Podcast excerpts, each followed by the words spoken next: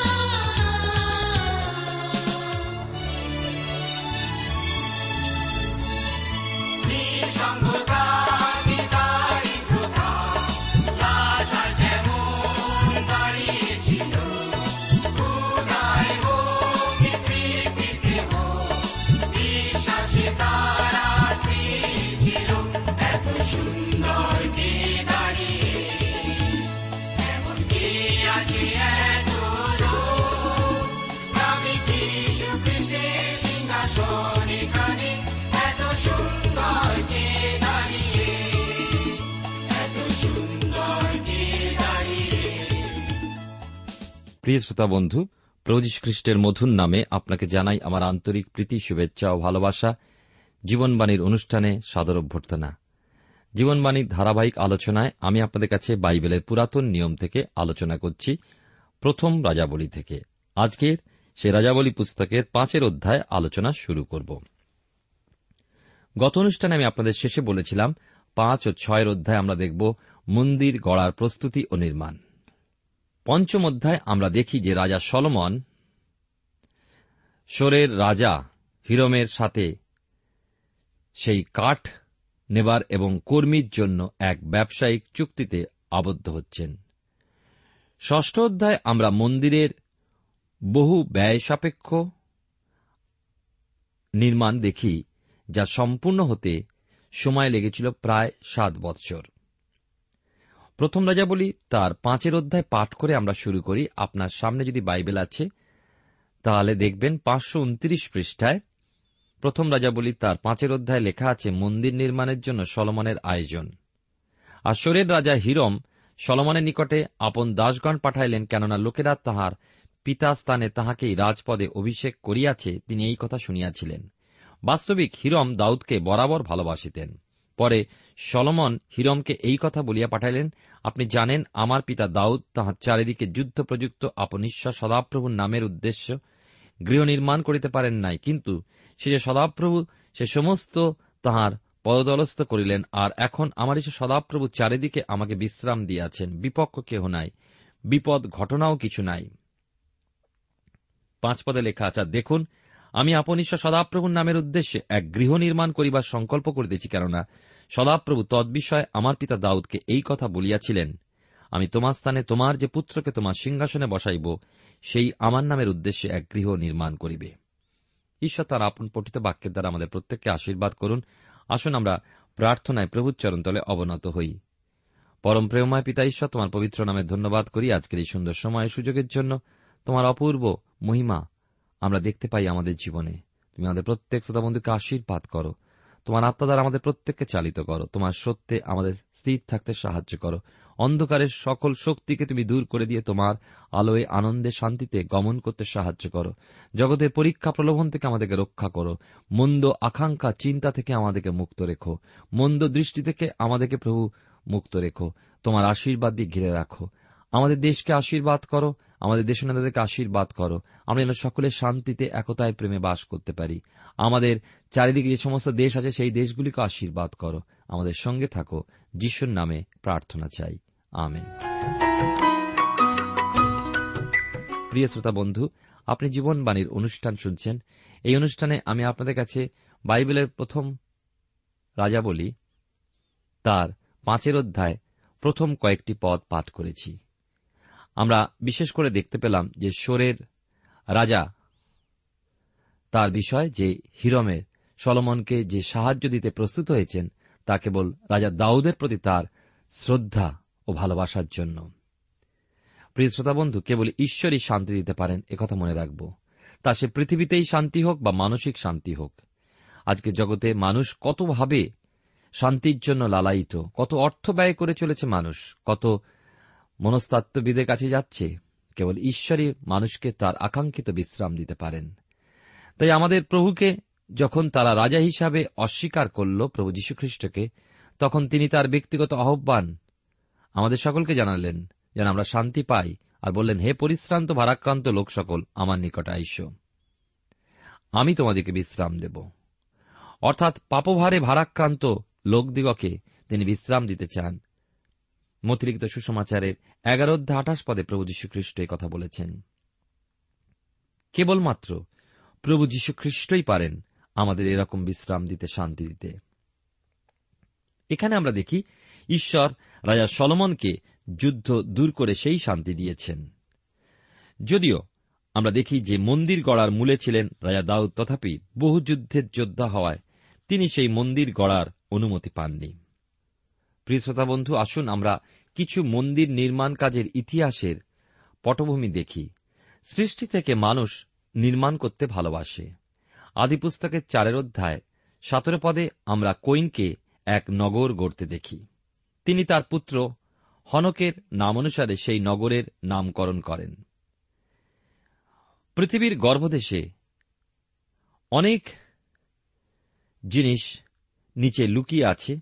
অতীতের বড় বড় শহরের ধ্বংসাবশেষ আর জমকালো সব অট্টালিকা। কিন্তু প্রতত্ত্ববিদদের সাহায্যে আজ আমরা মাটির নিচে ঢাকা অতীতের অনেক সভ্যতার কথা জানতে পেরেছি, আর প্রত্যেক সভ্যতা কতদূর এগিয়ে ছিল তা তার নির্মাণের কাজের নিদর্শন থেকে বোঝা যায়। আমরা শুনেছি যে প্রস্তর যুগের মানুষেরা ছিলেন যাযাবর ও অসভ্য। তারা নির্মাণ করতেন না, কিন্তু গুহায় আশ্রয় নিতেন। মিশরীয়, আসরীয়, বাবিলবাসী, গ্রিক এবং রোমানরা তাদের সভ্যতার নিদর্শন, স্থাপত্যবিদ্যার মধ্যে রেখে গেছেন। বর্তমান মানুষ সভ্যতার শিখরে পৌঁছে গেছে বলে দাবি জানায়। কারণ মানুষ আজ বড় বড় অট্টালিকা নির্মাণ করছে। বিজ্ঞানের সাহায্যে মানুষ পৃথিবীটাকে তার মুঠোর মধ্যে নিয়ে এসেছে। আধুনিক মানুষ নিজেকে ততখানি জীবিত মনে করে, যতক্ষণ পর্যন্ত সে তাকে সৃষ্ট সেই যন্ত্রগুলোর বোতাম টিপে পরিচালনা করার সুযোগ পায়। চিত্তাকর্ষক নকশা করা কাজের প্রচলন প্রথমে মন্দির দিয়ে শুরু হয়।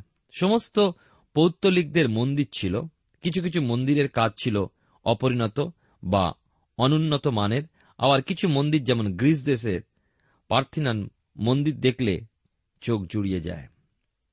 নির্মাণ কাজের শুরু হয় বাবিলের সেই টাওয়ার নির্মাণের শুরু থেকে, যা ছিল ঈশ্বরের বিরুদ্ধে মানুষের জিহাদ ঘোষণার প্রতীক।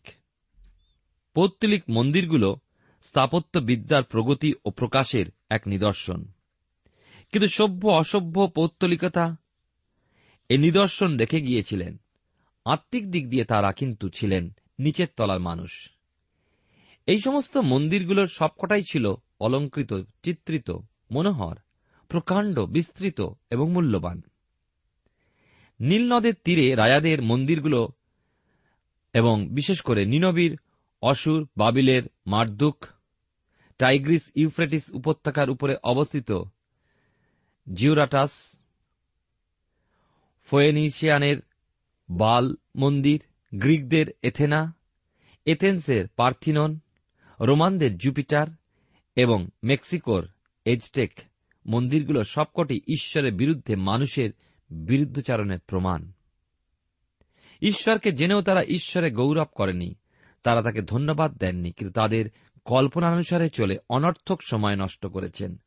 তারা অবিনশ্বর ঈশ্বরকে দিয়েছেন নশ্বর মানুষ ও পশু পাখি ও নিম্ন স্তরের কাঠের রূপ, আর তাকে সীমাবদ্ধ করে রেখেছেন মন্দিরের চার দেওয়ালের মধ্যে। সে হোক পাথর, কাঠ, সোনা, দানা, লোহা রূপ, যা কিছুর মধ্যে দিয়ে।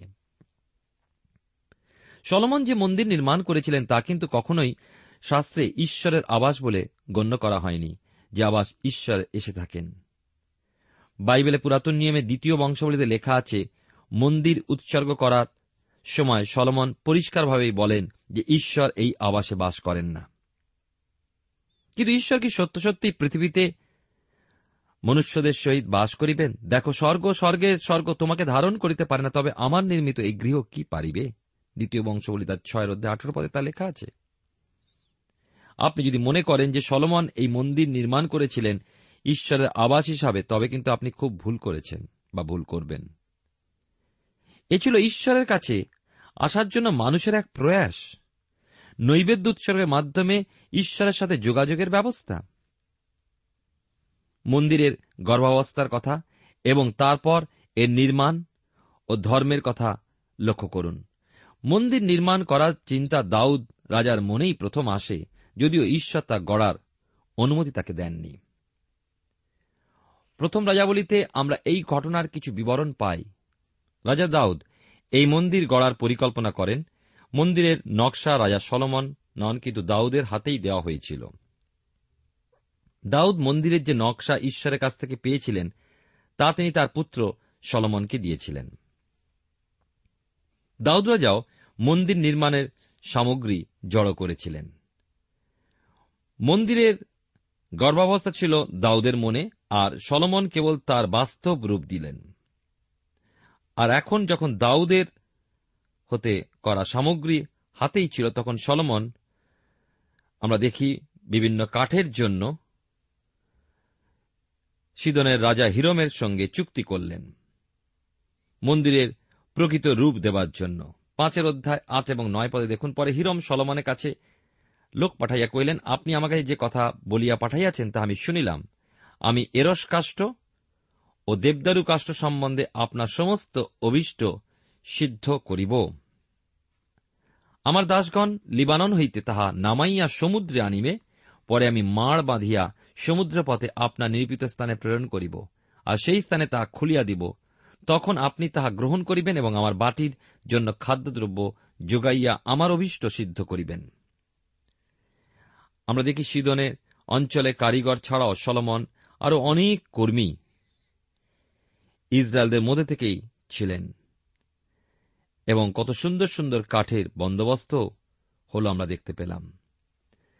তেরো চোদ্দ পদে দেখি, আর সলমন রাজা সমস্ত ইসরায়েলের মধ্যে হইতে আপনার কর্মাধীন দাস সংগ্রহ করিলেন, সেই দাসদের সংখ্যা তিরিশ সহস্র লোক, অর্থাৎ তিরিশ হাজার।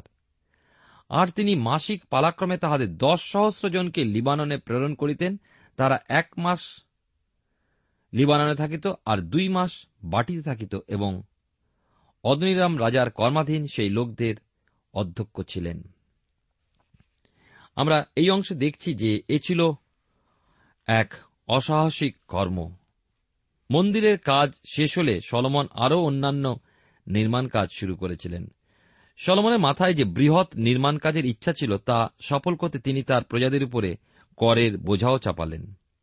প্রথম রাজা বলি তার ছয়ের অধ্যায় আমরা মন্দিরের নির্মাণ কাজ সম্বন্ধে জানতে পারি। দেখুন, সমাগম তাম্বুর তুলনায় দৈর্ঘ্যে, তা ছিল প্রায় দ্বিগুণ, আর তা ছিল আরও অলঙ্কৃত, ব্যয় সাপেক্ষ। সমাগম তাম্বুর মধ্যে যে সরলতা ছিল, সলমনের মন্দিরে সেই সরলতার লেশমাত্র ছিল না, আর এটাই আধ্যাত্মিক অবনতির এক নিদর্শন। লক্ষ্য করি, ছয় অধ্যায় এক এবং দুই পদে সলমনের মন্দির নির্মাণ সম্পর্কে লেখা আছে পাঁচশো তিরিশ পৃষ্ঠায়।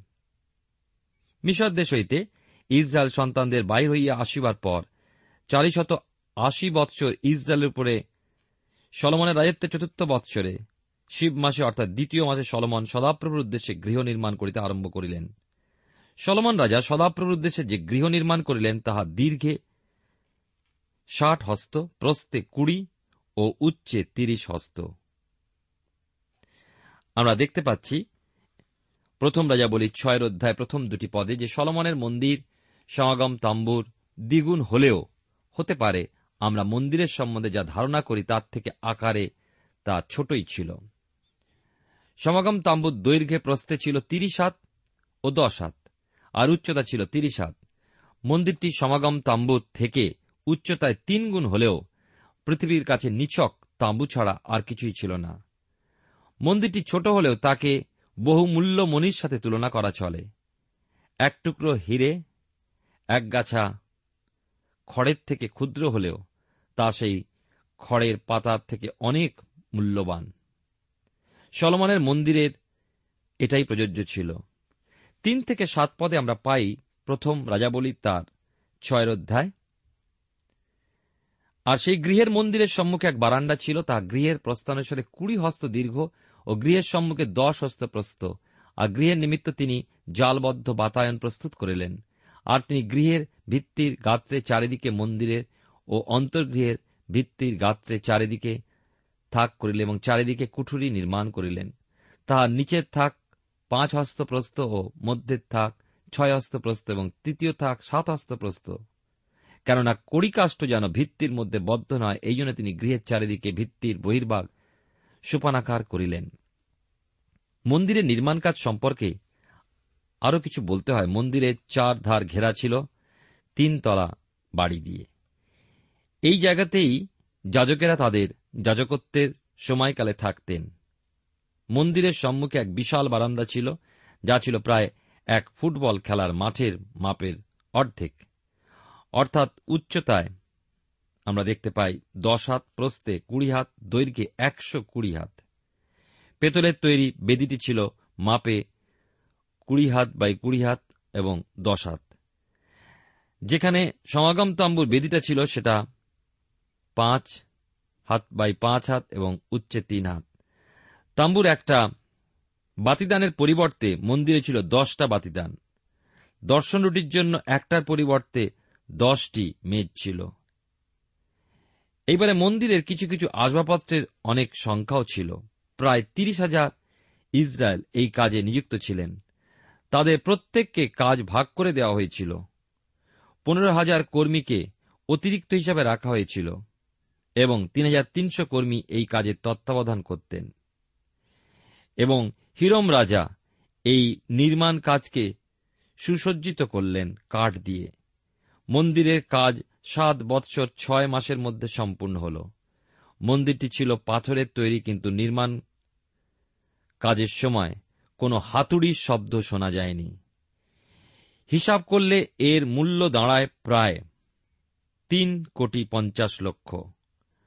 অর্থাৎ মণিমাণিক্যে ভরা বাক্সের এক মতো। মন্দিরের দুটি স্তম্ভ ছিল, চিত্তাকর্ষক। আমরা পরে দেখব এসবের মানে কি। এর সকলের পেছনে এক আত্মিক অর্থ রয়েছে।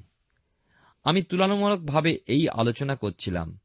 মন্দিরটি আসলে কেবল যে তার স্বভাব গুণের দিক দিয়েই অনুন্নত মানের ছিল তা নয়, কিন্তু তার গুণগত দিক থেকেও। প্রথমত মন্দিরটি ছিল জটিল। সমাগম তাম্বুর যে সরলতা, তা মন্দিরটিতে ছিল না।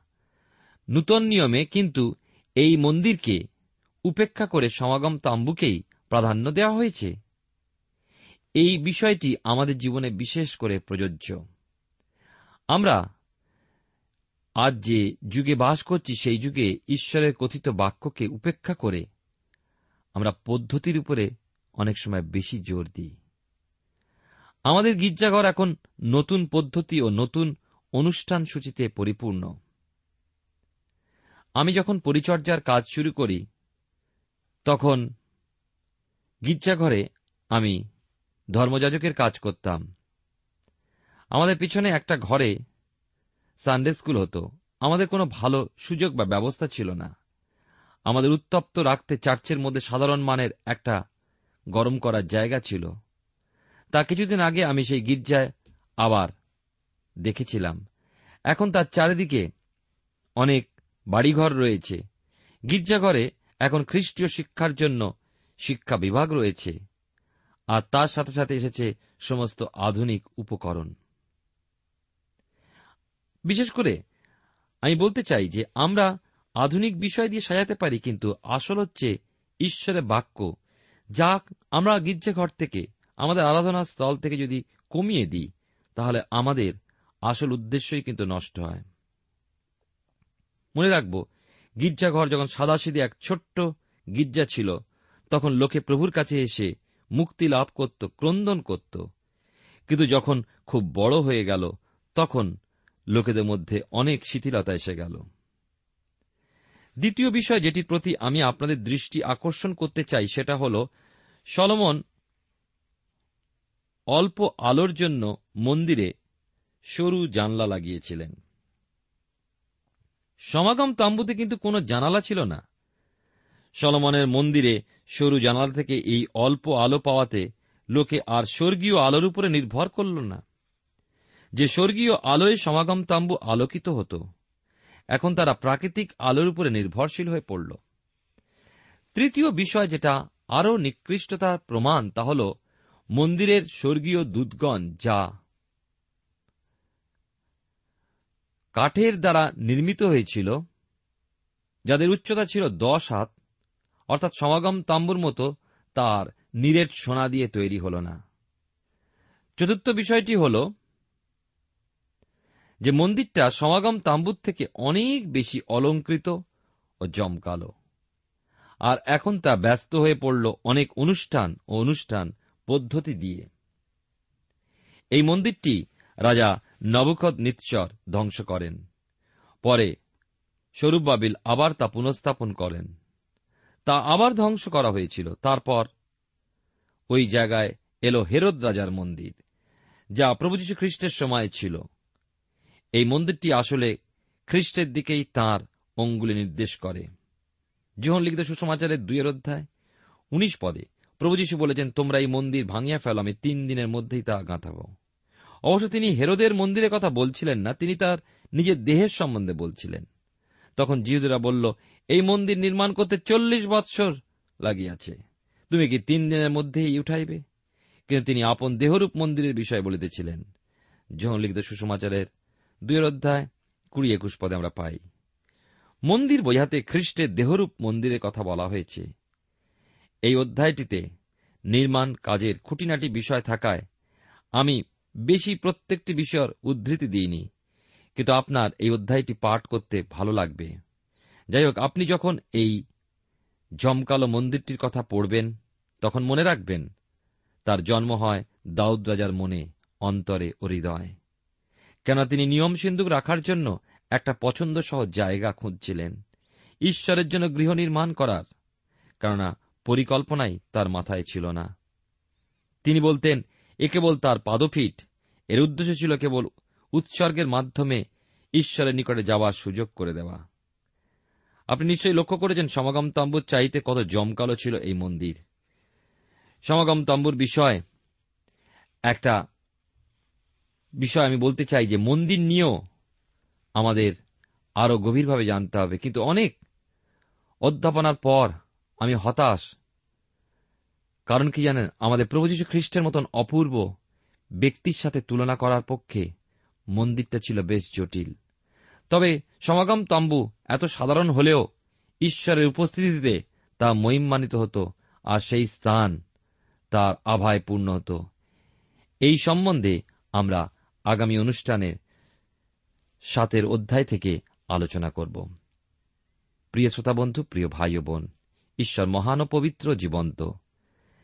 তিনি আমাদেরকে সত্য এবং আত্মায় ভজনা করতে আহ্বান করেছেন। বাহ্যিক বিষয়ের দ্বারা তিনি সন্তুষ্ট হন না। আমাদের হৃদয় হচ্ছে তার আবাসস্থল। সেই হচ্ছে প্রকৃত পবিত্র মন্দির যেখানে তিনি বাস করতে চান। আসুন আমাদের হৃদয়কে সাজাই, তাকে আমাদের হৃদয় আহ্বান করি, তিনি আরও আনন্দিত হবেন। ঈশ্বর আপনার জীবনে মঙ্গল করুন।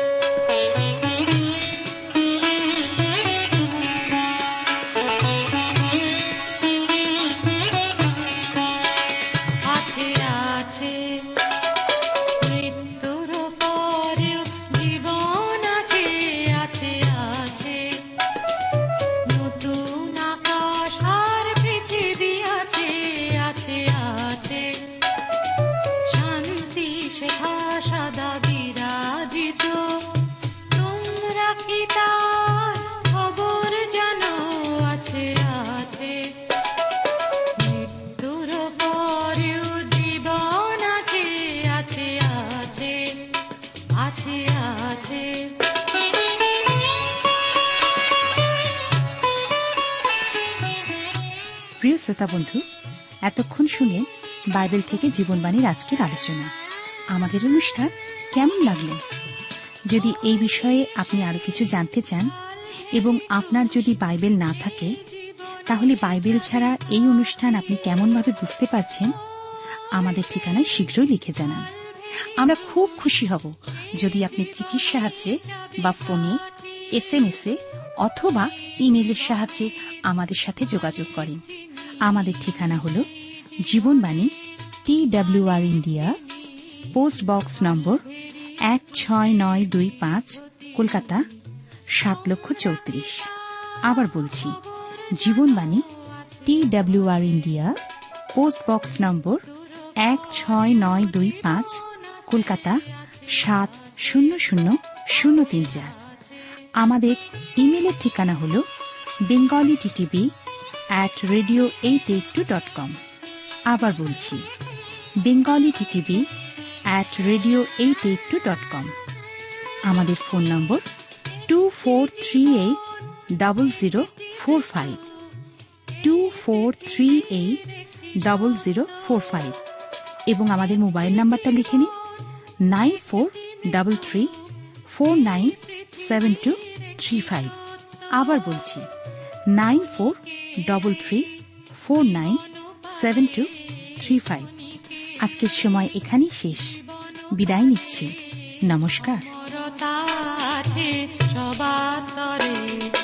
তোমরা তার খবর জানো?